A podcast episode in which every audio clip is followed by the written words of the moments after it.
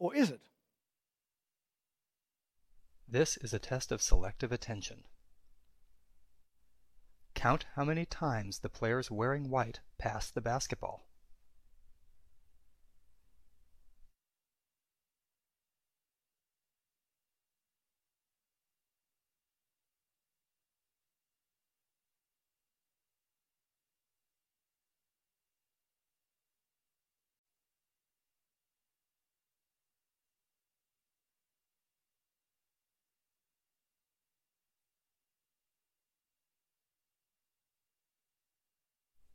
How many passes did you count? The correct answer is 15 passes. But did you see the gorilla?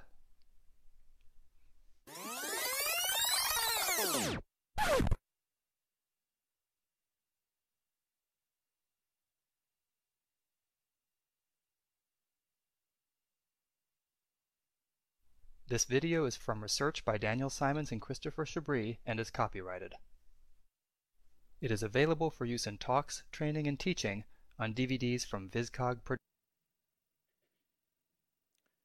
Right, I want you to really be honest. How many of you did not see the gorilla? Put your hand up. Oh, really? Didn't see the gorilla? Howard, what happened? No gorilla. Okay. Interesting. Well, actually, don't feel so bad.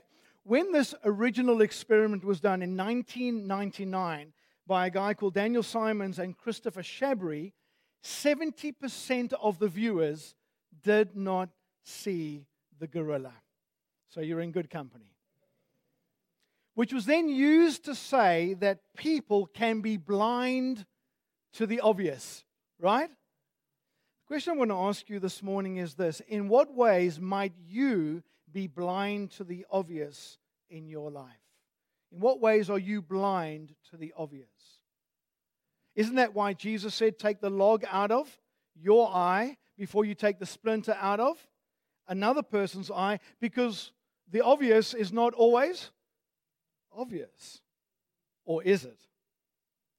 It can be so obvious what someone else is doing, especially when what they're doing is harmful and hurtful to others, but not so obvious to them.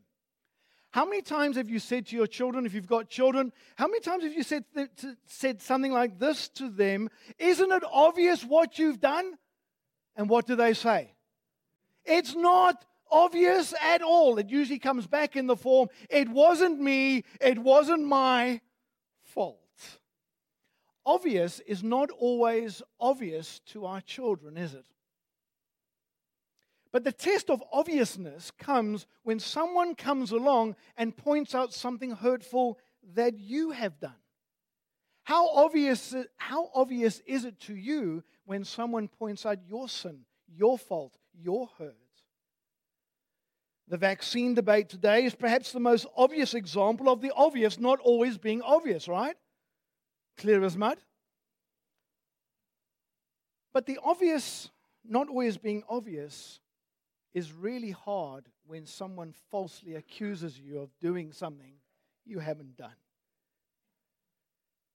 But the obvious being obvious is really tricky when it comes to judging someone's motives.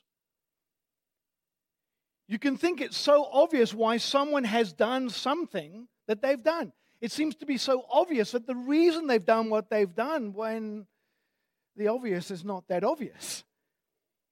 That's why the Apostle Paul says this in 1 Corinthians chapter 4 and verse 5. He says, Therefore, judge nothing before the appointed time. Wait until the Lord comes. He will bring to light what is hidden in darkness and will expose the motives of the heart. Is it not obvious that this magnificent world of order and beauty has been made by a powerful eternal God? Paul in Romans chapter 1 says it's so obvious, but people suppress what is obvious. I mean, is it not obvious to you that trying to be saved by keeping the law is a useless thing because we all fall short of the glory of God. Yet it's not so obvious to people even coming to church because they're still trying to be good enough when good enough is not good enough and never will be. Is it not obvious that Jesus Christ rose from the dead physically? Yet that's not even obvious to some people who call themselves pastors. When Jesus met his disciples on the road to Emmaus, remember the two of them? And he appears to them and he opens up their minds to understand the scriptures. And he says to them, Is it not obvious that the Messiah in the Old Testament had to die and rise from the dead? Is that not obvious? But the obvious was not yet obvious to those disciples.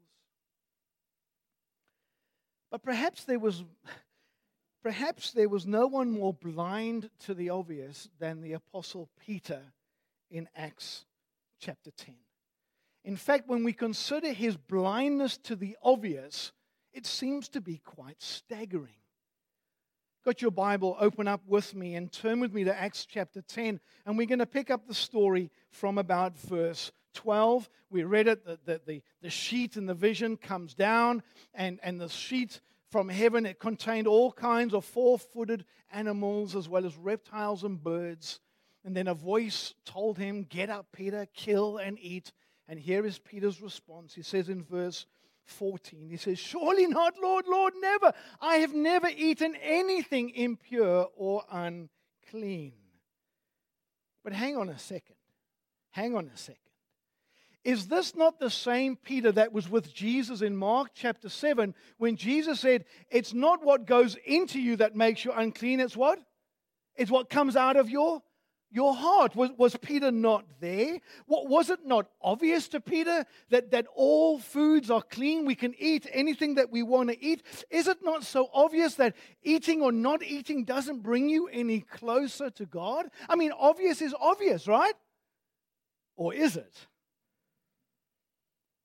But the vision was obviously a lot more than food. Let's go down to verse 27. So while talking with him, that's Cornelius, Peter goes inside and he finds this large gathering of people.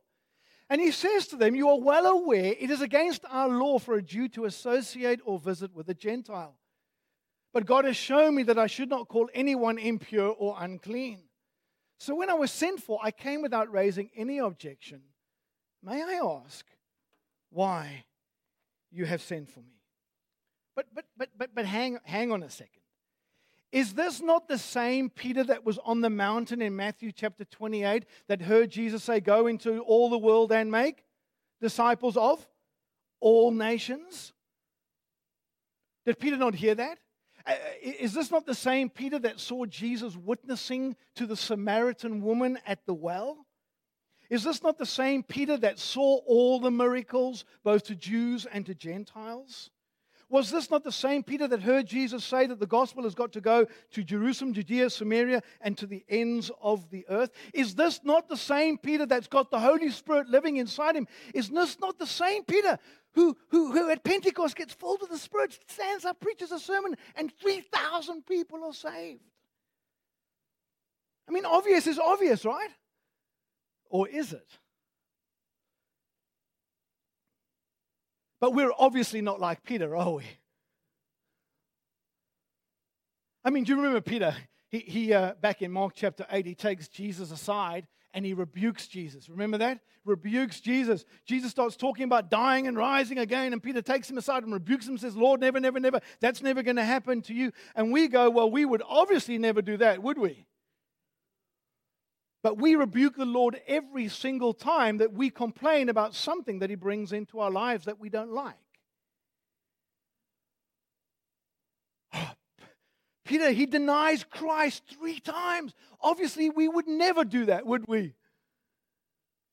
And yet, we deny Christ every single time we should speak about Him, and we don't. But let's not be too harsh on Peter this morning. Obvious is not always obvious because obvious is progressive. Obvious is progressive. What do I mean? When we become a Christian by faith in Jesus and we are filled with the Spirit like Peter was, we don't get all the obvious all at once. In fact, we never fully, fully get the obvious, do we? Not while we live this side of heaven in these earthly bodies obviousness needs to grow. it's progressive. Just like babies, uh, small little physical babies, they need to grow into the fullness of adulthood.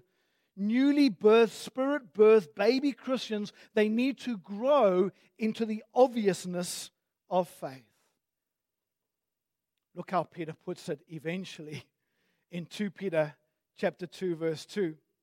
1 Peter chapter 2 verse 2 like newborn babies crave pure spiritual milk so that by it you may grow up in your salvation. This might be a shocking thing for you to hear, but back in Acts chapter 2 when the apostle Peter gets the spirit, he's actually a baby Christian. He's a baby Christian in Acts chapter 2, and he's still growing. And in somewhat, in some ways, he's actually still a baby Christian by the time you get to Acts chapter 10. Why? Because obvious is progressive. Seeing the truth, knowing the truth, getting the truth, believing the truth, living the truth is something that has to grow. It's progressive.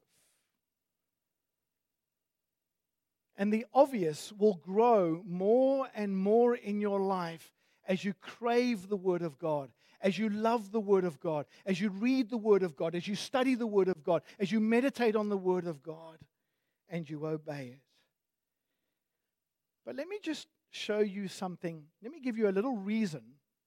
It's in, the, in verse 28. Let me give you a reason why, why there was a block to the obviousness for Peter. Why, why the obvious was not so obvious. And do you see it in verse 28? He stands in front of these, uh, these, these Gentiles. He says, You are well aware that it's against what?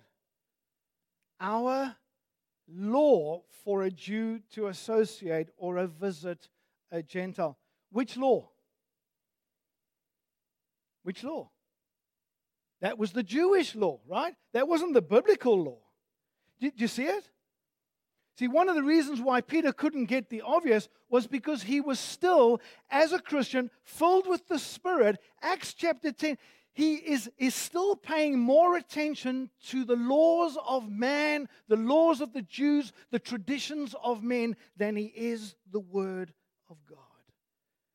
And I want to say to you, brothers and sisters, that is a clear and ever present danger for all of us all of the time, where we keep slipping back into this thing of, of, of being more, more attentive to the words of man, or the laws of man, or the traditions of man, or the preferences of people. This is the way we've always done it. This is the way that we're doing it. This is the way we're going to do it. All those things always need to be brought back and say, what? What does the Word of God say? So, Peter, even in Acts 10, if I can use a little phrase from the Vine Project, when it came to gospel and the nations, he still had something of a ghetto mentality. He still has this ghetto, insular mentality. But we know that he gets it. We know that he sees it. We know that progressively the Spirit opens up the eyes of his heart because, have a look at this. In the very next chapter, when Peter needs to go to the Christian council to report back at what happened at Corny's house, listen to what he says. He says, As I began to speak, the Holy Spirit came on us as it had come on us at the beginning. Acts chapter 2. And I remember what the Lord had said John baptized with water, but you will be baptized with the Holy Spirit. So if God gave them the same Spirit He gave us who believed in the Lord Jesus, who was I to think that I would stand in the Lord's way? You see, he gets it? He does get it.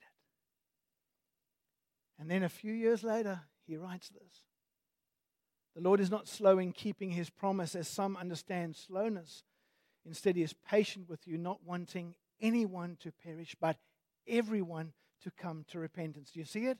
Anyone and everyone, not just the Jew, but the Jew and the Gentile. Oh, he gets it. The obvious is obvious eventually. Is the obvious obvious to you? Well, let me try and show it to you in a way that I hope is going to be fresh and is going to be exciting. And I've even come up with a new logo for the church in the process. Not sure whether Simon will like it, but uh, anyway, we'll go with it. Let's start. You got your Bible? Well, you, can, you can go with me in your Bible, but we, we're going to do a little bit of a little bit of a journey here. So we're going to start in Genesis chapter 11. And uh, well, before we get to Genesis chapter 11, do you like those things? Do you know what that is? Dot to dot. Oh, loved them as a kid. Absolutely loved it. I don't do them anymore. Anybody do them? So you can put up your hand. Julie, it's okay. It's not a sin to do dot to dot. It's okay. No. lovely things, right? So what we're going to do this morning is we're going to do dot to dot. We're going to dot to dot with the gospel to the nations. Again, in a way that I hope is, is fresh and exciting. So here's our first dot, and that's in Genesis chapter 11. And I won't tell you the whole story. You know the story. I still haven't figured out is it Babel or Babel? Which one do you think? Let's go with Babel, okay? Go with Babel. Right, little thing. Uh, there, was a, there, was a, there was a movie called Babel, Babel, whichever one you want.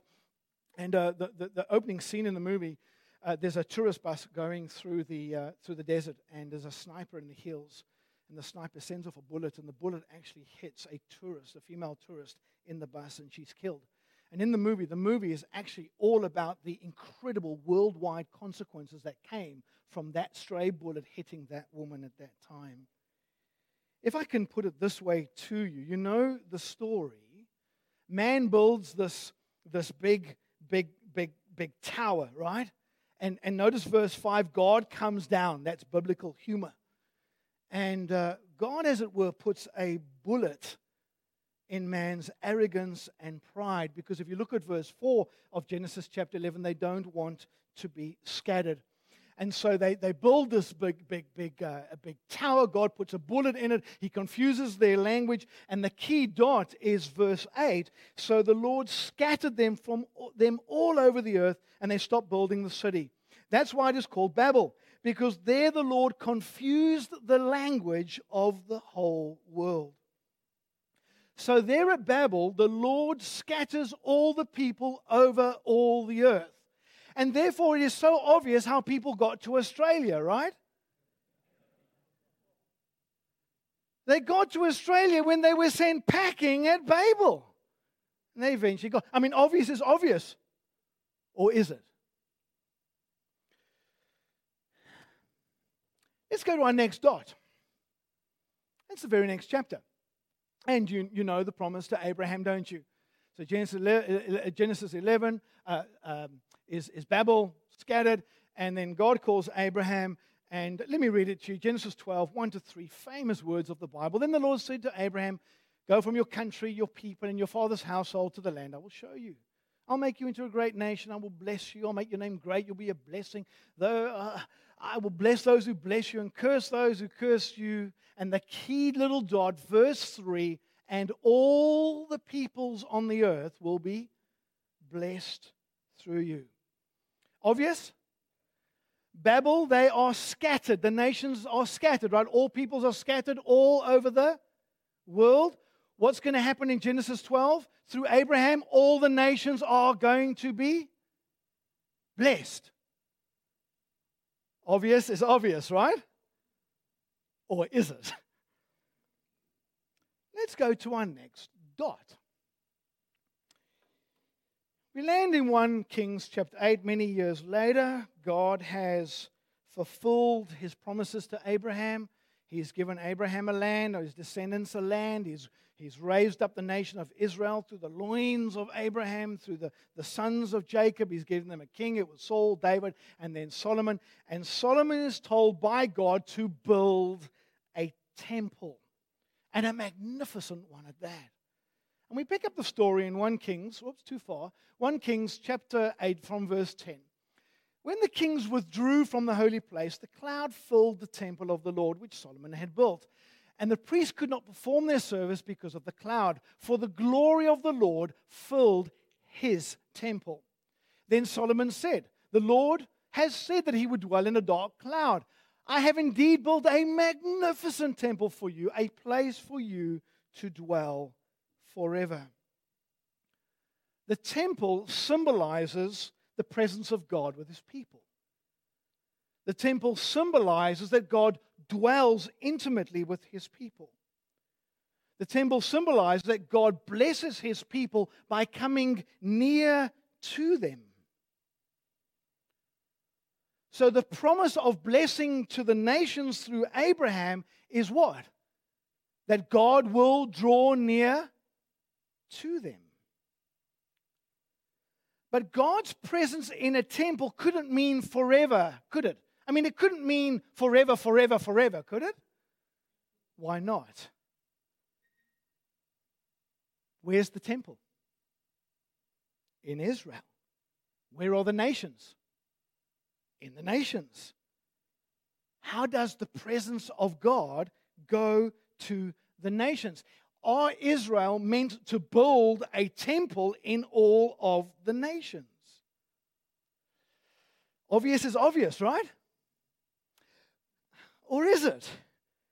Because even the angels and even the prophets of old, they couldn't figure this one out. How does the blessing go to the nations? Well, it just gets a bit more weird. Because in our next dot, the very temple that God told Solomon to build is destroyed. The very place where God says, I'm going to put my dwelling forever is destroyed. Why? Because God's people were unfaithful. God's people were, were, were adulterous. God's people were, were unrepentant. And so, what God does is He raises up the, the, the, Babylonians, Nebuchadnezzar, and He raises them up, and they go into Jerusalem and they destroy the temple completely. 2 Chronicles 36 19, they set fire to the Lord's temple. They broke down the wall of Jerusalem. They burnt all the palaces and they destroyed everything of value there.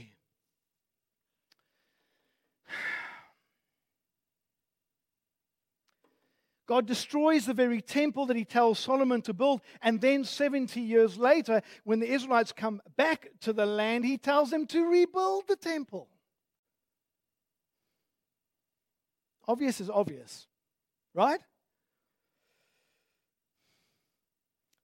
The new temple is rebuilt. Ezra chapter 3, verse 10 when the builders laid the foundation of the temple of the Lord, the priests in their vestments and with trumpets, and the Levites, son of, the sons of Asaph, with cymbals, they took their places to praise the Lord as prescribed by David, king of Israel.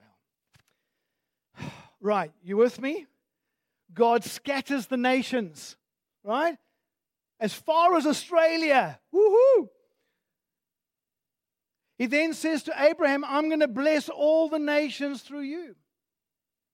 He then tells Solomon to build a temple where his presence will dwell forever. But then God destroys that temple because of the unfaithfulness of the Jews and then tells the Jews to rebuild the temple.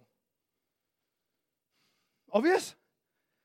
But we still haven't got to the nations, have we? Do you know where the next dot's going to land? Here it comes. John chapter 2. Now, again, very familiar story. If you looked in your text or looked in your Bible, you'll notice that that is the story of Jesus he takes a whip and he whips out the money changers from the temple and says, You're making this place into a den of robbers, and he whips the whole lot out. Remember that?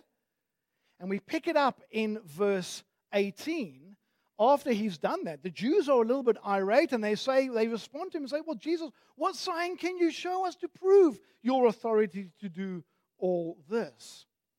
And Jesus says, Well, destroy this temple and I'll raise it again in three days. Uh, Jesus, it's taken 46 years to rebuild this one, and you're going to raise it in three days. Obvious? But the temple he had spoken of was his body. And after he was raised from the dead, his disciples recalled what he said. Then they believed the scripture and the words that Jesus had spoken. Obvious, right? In Jesus is the new temple of God. In Jesus is the temple to whom all the other temples in the Old Testament pointed. In Jesus is the dwelling place of God, not in a building, but in a person. Jesus is the temple that is destroyed and rebuilt at the resurrection. It's his temple. It's him that must go to the nations. Obvious?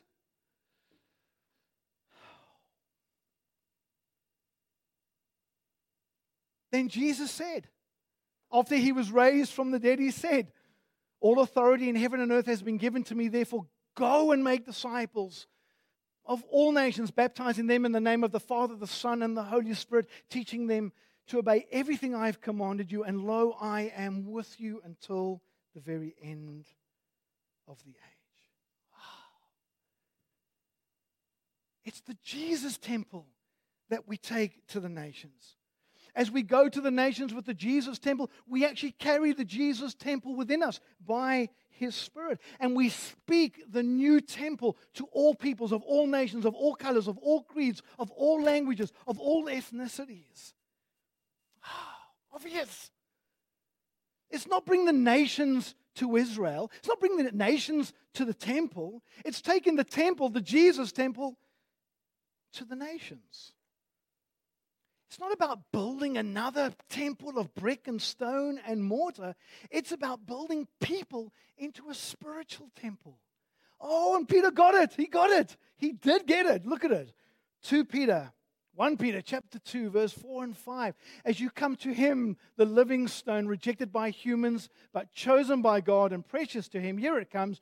You, like living stones, are being built into a spiritual house to be a holy priesthood offering spiritual sacrifices acceptable to God through Jesus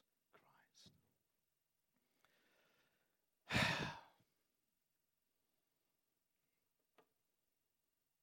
Isn't it obvious that it's the resurrected Jesus temple that must go to the nations? Isn't it obvious that we are to bless the nations by taking the presence of Jesus to them? Isn't it obvious that the only hope for the nations is Jesus? Isn't it obvious that we must use all our resources as best we can to take the Jesus temple to the nations? Isn't it obvious that we must go, we must send, we must support, or we are disobedient, in the words of John Piper? Isn't it obvious that some of you have got to get up and go? Isn't that obvious? Is it not obvious that you need to pray for God to get you up and send you out? Isn't it obvious that the fields are wide unto harvest, but the, the fields are wide unto harvest, but the laborers are few? So pray to the Lord of the harvest to send out workers. Isn't it obvious that we need to be very careful here at BBC that we don't get some sort of ghetto mentality? Isn't it very obvious, BBC, that we need to be very careful not to follow the ways of man, the laws of man, the traditions of man, the preferences of people, but the Word of God? Brothers and sisters, is it not obvious that we can waste so much time and so much talk on stuff that has nothing to do with discipleship making? Whether here or there. Is it not obvious? Obvious is obvious, right? Or is it? When having look at, went uh, having a look at the uh, the Joshua the Joshua Project stats of unreached people groups, and they're the stats for you people groups, the amount of people groups, and there'll be some variation in this, but people groups in the world are estimated 17,410. Unreached people groups. That means a group that does not have a flourishing Christian community or church, local church of some, of some sort. Unreached people groups, 7,398 which means out of a population in this world of over 7 billion people, 42.5% have not been reached with the Jesus temple. Obvious? Is? Obvious. Or is it? Or is it?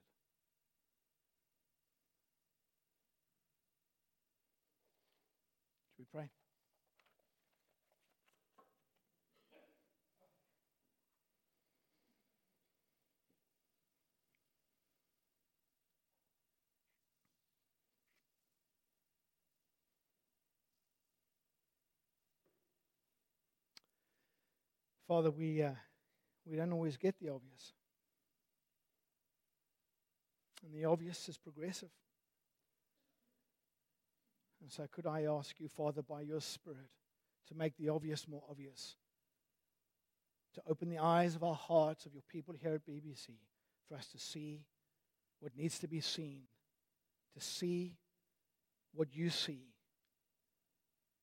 and for the obvious to be obvious, and for us to respond in a way that honors you and pleases you and takes your magnificent Son the Jesus temple, the one who died and rose from the dead, the raised temple, that we would take him to the nations.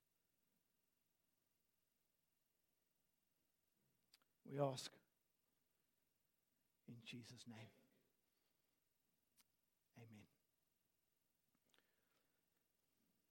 I'm going to ask the music team to come and uh, join me up front, and we're going to sing a it's, it's a very familiar, it will be a very familiar hymn to some of you.